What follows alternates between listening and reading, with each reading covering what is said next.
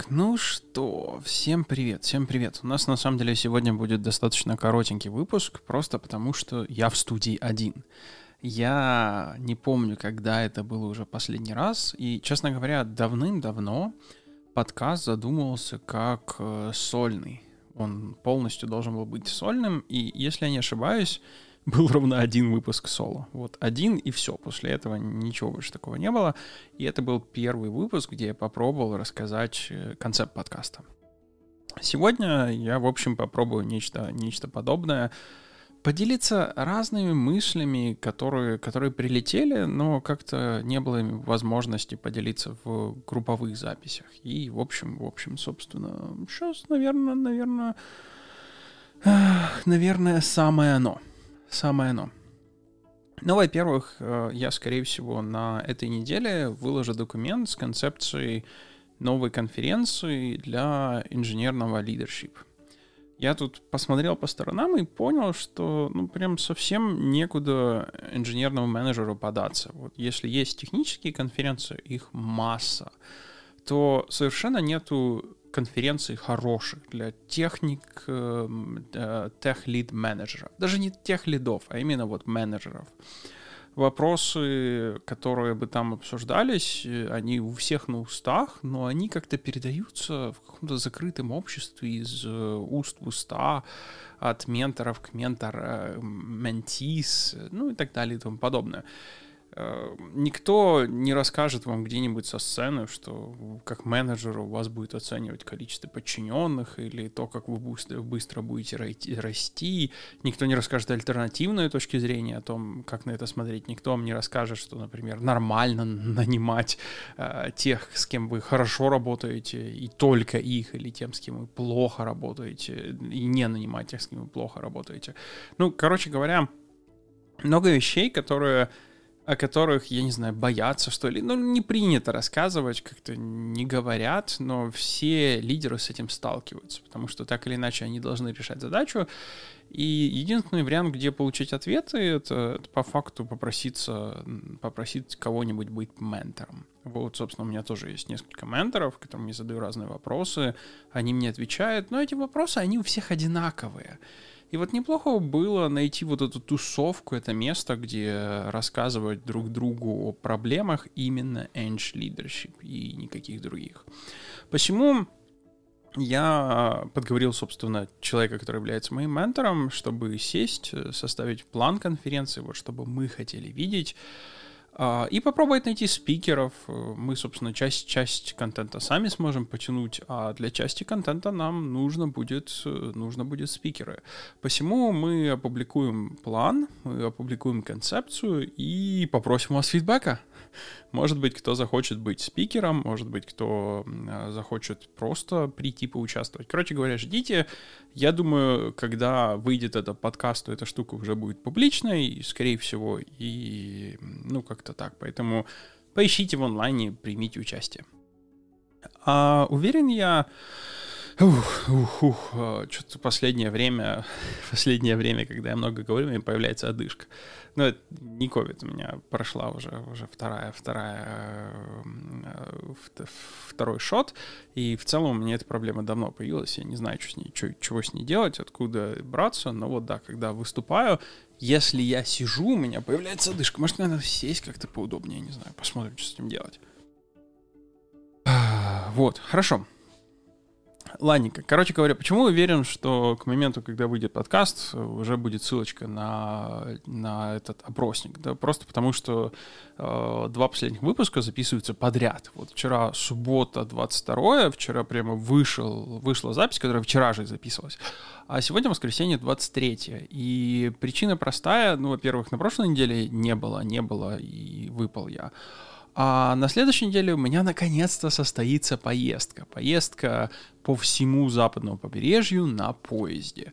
Прямо выезжаем из Сан-Хосе, это центр Силиконовой долины, который расположен на юго-востоке, как раз вот один из самых больших городов. Все знают Сан-Франциско, но Сан-Франциско далеко не самый большой. Вот Сан-Хосе, он как раз самый большой город, считается столицей Силиконовой долины, из него будем выезжать, проедемся 24 часа, в общем, поезд до Сиэтла идет, и идет по всему побережью. Побережье, наконец-то покатаемся, я давно уже рассказывал, ну вот наконец-то это случится, вот скоро-скоро-скоро.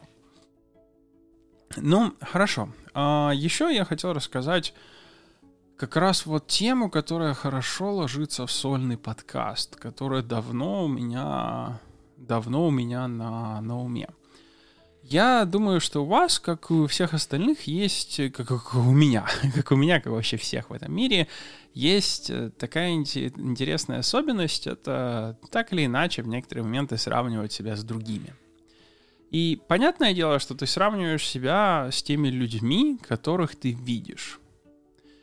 И в какой-то момент я начал задумываться, во-первых, э, само собой, мы привыкли смотреть на других людей как на личности, которые всегда являются таковыми, каковы, э, каковыми мы их наблюдаем.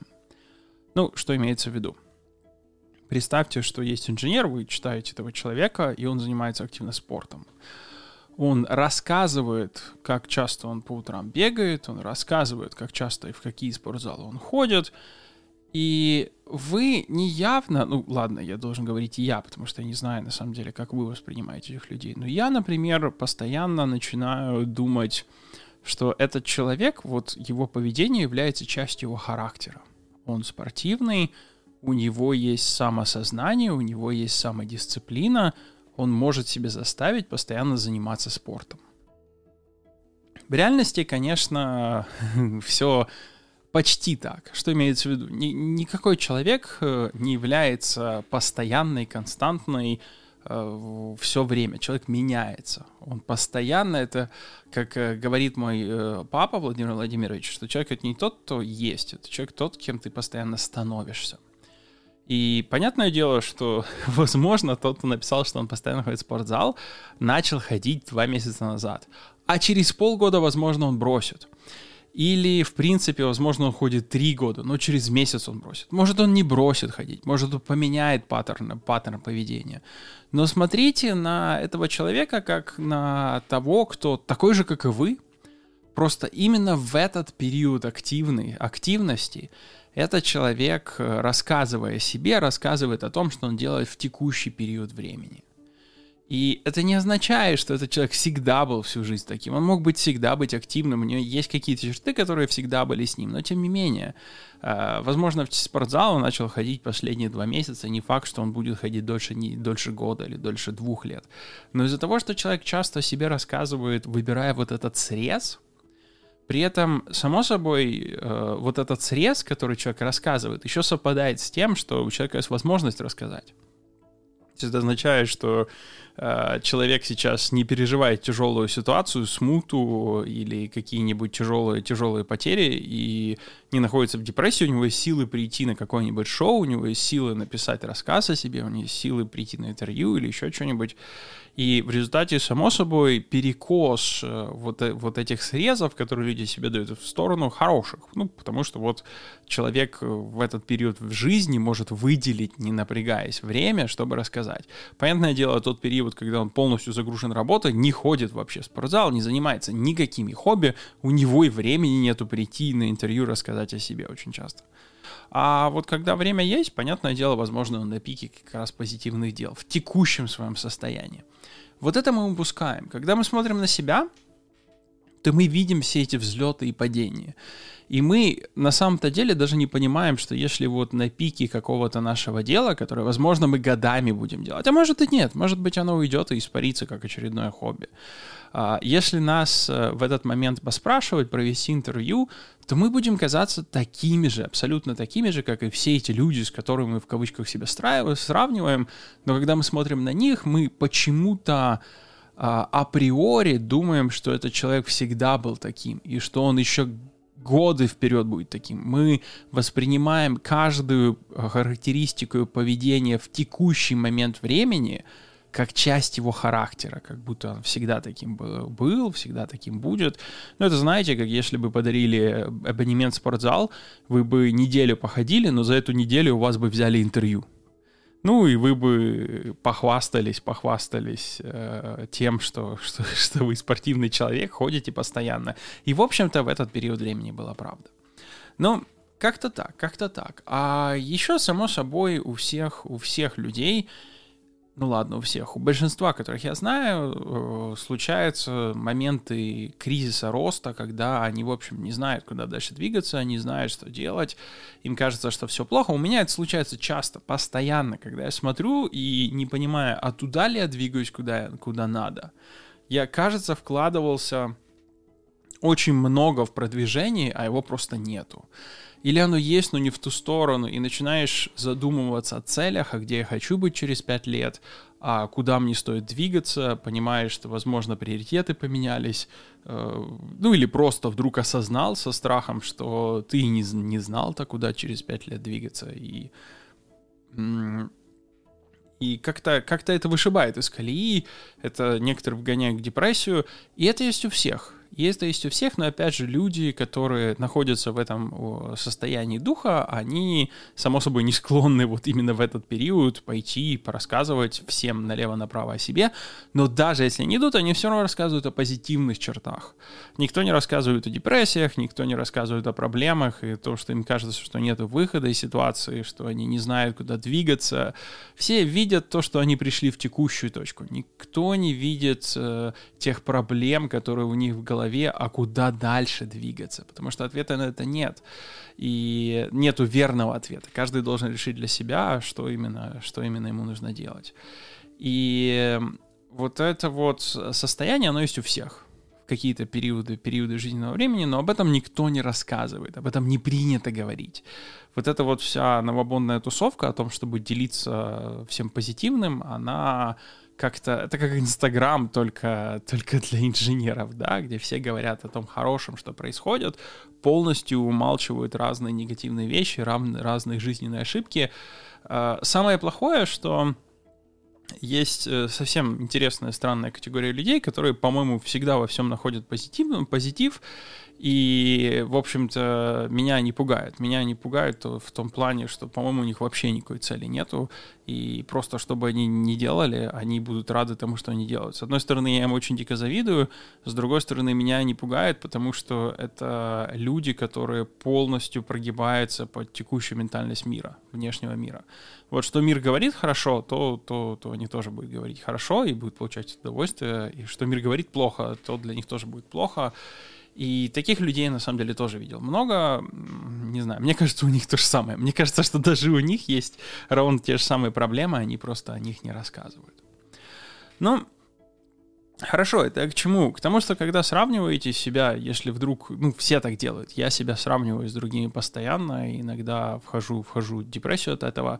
Один мой хороший друг э, когда-то мне сказал, что когда ты приходишь в спортзал, то самое плохое, что ты можешь сделать, это посмотреть на терминатора, который там торчит, брать его веса. И понятное дело, что ты не знаешь, не видел тот процесс, когда этот терминатор точно так же приходил в спортзал и, возможно, весил втрое больше, чем ты. А, также оно во всем. Э, самое плохое это вот смотреть и перенимать все остальное, все остальное на, на себя и думать, что вот, вот, вот все так плохо. Особенно в наших ментальностях есть еще такое, как привязка к возрасту его смотрят, а, вот, вот кто-то там на два года младше меня, на два левела выше меня, вот, блин, вот что-то человек делает правильно. Не понимая, что куча вещей здесь просто удача, нужный момент времени, в нужном месте, и вообще, в принципе, про скиллы и про скиллы ничего не говорит. По поводу скиллов.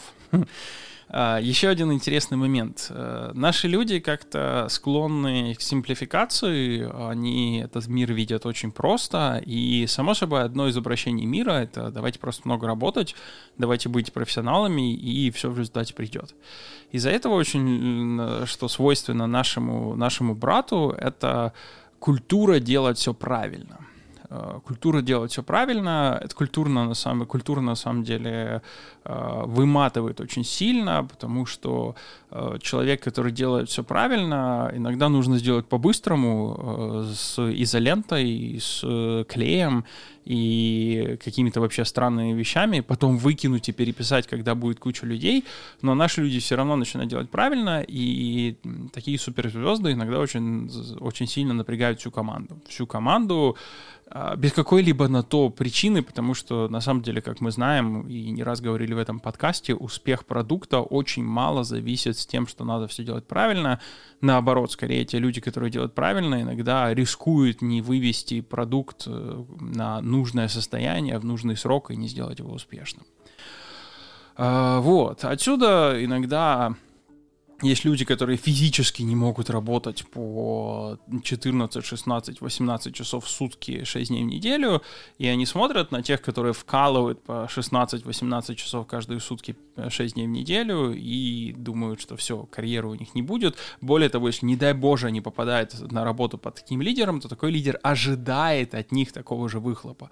В результате, делая все в кавычках по высшему разряду, они не могут, в принципе, делать серьезный выхлоп, и от этого страдает. Ну, тут ничего не поделаешь, надо просто, просто искать другую команду, искать другое место, где работа строится по-другому. Об этом можно, на самом деле, много-много говорить. Ну, а, я, как и говорил, будет выпуск короткий. Тут недавно произошел обвал биткоина, этериума, вообще всех криптовалют, которые просто напрямую показали, ну как показали, напрямую э, улыбнули меня, потому что подчеркнули правильность портфолио 80-20, которое у меня есть. У меня, честно скажу, у меня были некоторые ассеты в криптовалюте, э, эти ассеты просели, но суммарно это небольшой процент от 20% и того от всего портфолио а, они маленькие. Короче говоря, если бы биткоин продолжал расти сотнями или тысячами процентов, то выхлоп бы был заметен мне. А в случае падения, вот, вот такого как произошло, ну, собственно, особо ничего не потеряю. Хотя вокруг куча энтузиастов, которые ставили на постоянный рост, во все это верили, они потеряли огромнейшие-огромнейшие финансы, и прям, ну, там все печально. знаю людей, которых все печально. Единственное, что некорректно говорить, что потеряли. Само собой, процент э, от дохода с портфолио всегда нужно смотреть на момент снятия этого хозяйства. Вот когда они продадут, когда они начнут пользоваться деньгами, можно будет смотреть средний процент дохода за всю историю вложений. Тогда, в общем-то, уже будет станет понятно, все плохо или хорошо. Но сейчас, во всяком случае, если они вдруг, им вдруг нужны будут деньги, то они будут в дичайшем минусе.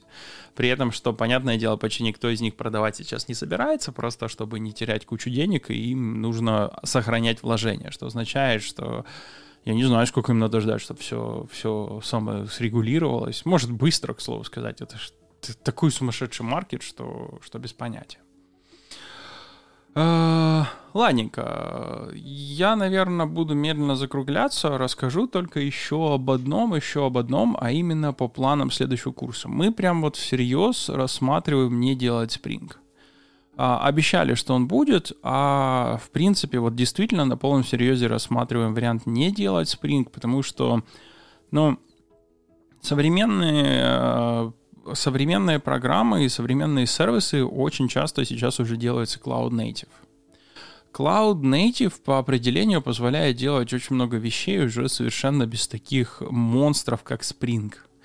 Ну, или он позволяет это делать в немножко, в, немножко расходясь с философией Spring, где вы будете использовать Spring как микрофреймворк. Микрофреймворк для написания кучи маленьких сервисов, которые между собой не связаны, что, в принципе, нормально, но все равно странно. Ну и плюс, конечно, есть куча вещей, где, в принципе, можно сделать все serverless, запустить это на каком-нибудь э, Kubernetes Autopilot, GKE Autopilot, или каком-нибудь Cloud Run, или Cloud Function, и вообще, в принципе, не париться, но на эту схему Spring не ложится вообще никак. И вот на это смотришь, я попытался написать все через контейнеры, но настолько оно не нативно, и в результате постоянно думаешь, нам с шашечками или ехать, вот так и здесь, или со спрингом, или чтобы оно было максимально приближенно к тому, как бы архитектура выглядела в этом аппликейшене. И, ну, часто смотришь и думаешь, не, Spring отсюда, конечно, надо выкинуть.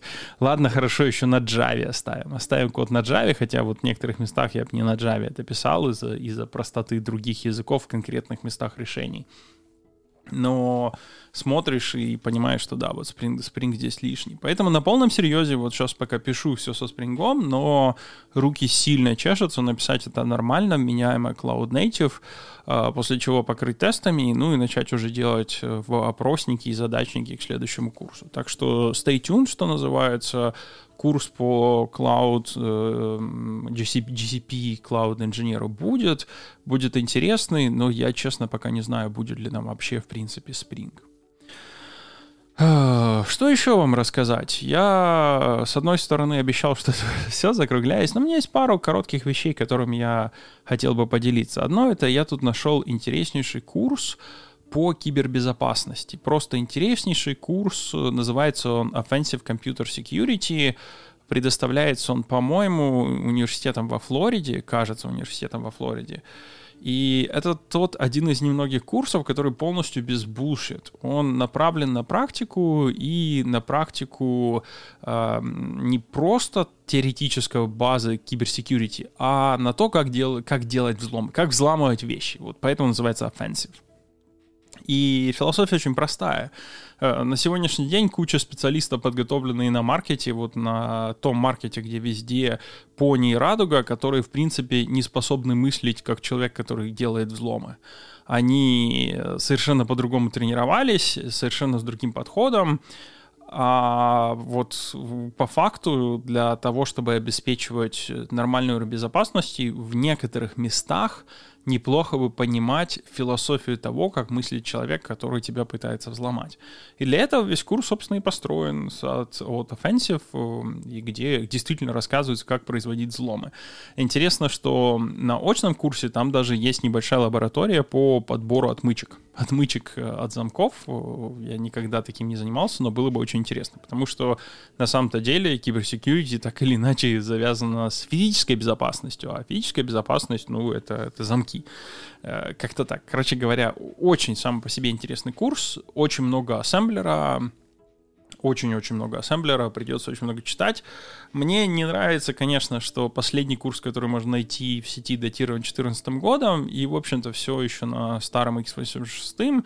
Сейчас везде уже армы, но, в принципе, если вы проходили или мой курс по Java байткоду, или, в принципе, более-менее понимаете байткод, или любой другой ассемблер, то ну, не будет сильно проблемным разобраться с э, ассембли ARMA 64 и быстренько переместить, э, пере, пере, перетранслировать те примеры, что даны в x86 на ARM. Ну, э, я пока в начале курса ради интереса его прохожу и смотрю, так что особо поделиться пока нечем, но по мере прохождения обязательно буду, буду делиться, рассказывать, что там происходит и как. А, под занавес, под занавес, наверное, еще о полетах. Они продолжаются, и я медленно, но уверенно приближаюсь к своему первому соло.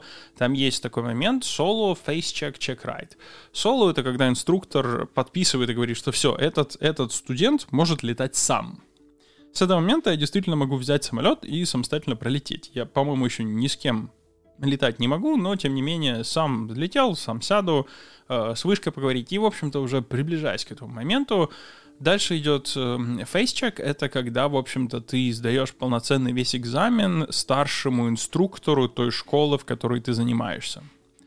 Э, само собой, твой инструктор тебя подготовит к экзамену, но это вот именно э, сдача экзамена кому-то, кто не твой инструктор. Экзамен полноценный, полностью а, и последний это чекрайт, где ты уже сдаешь экзамен, э, полноценно принимающему экзамены. Ну вот, соло, соло движется, после этого еще часов 10-20, наверное, на фейс, перед фейсчеком, и еще где-то столько же перед чекрайдом.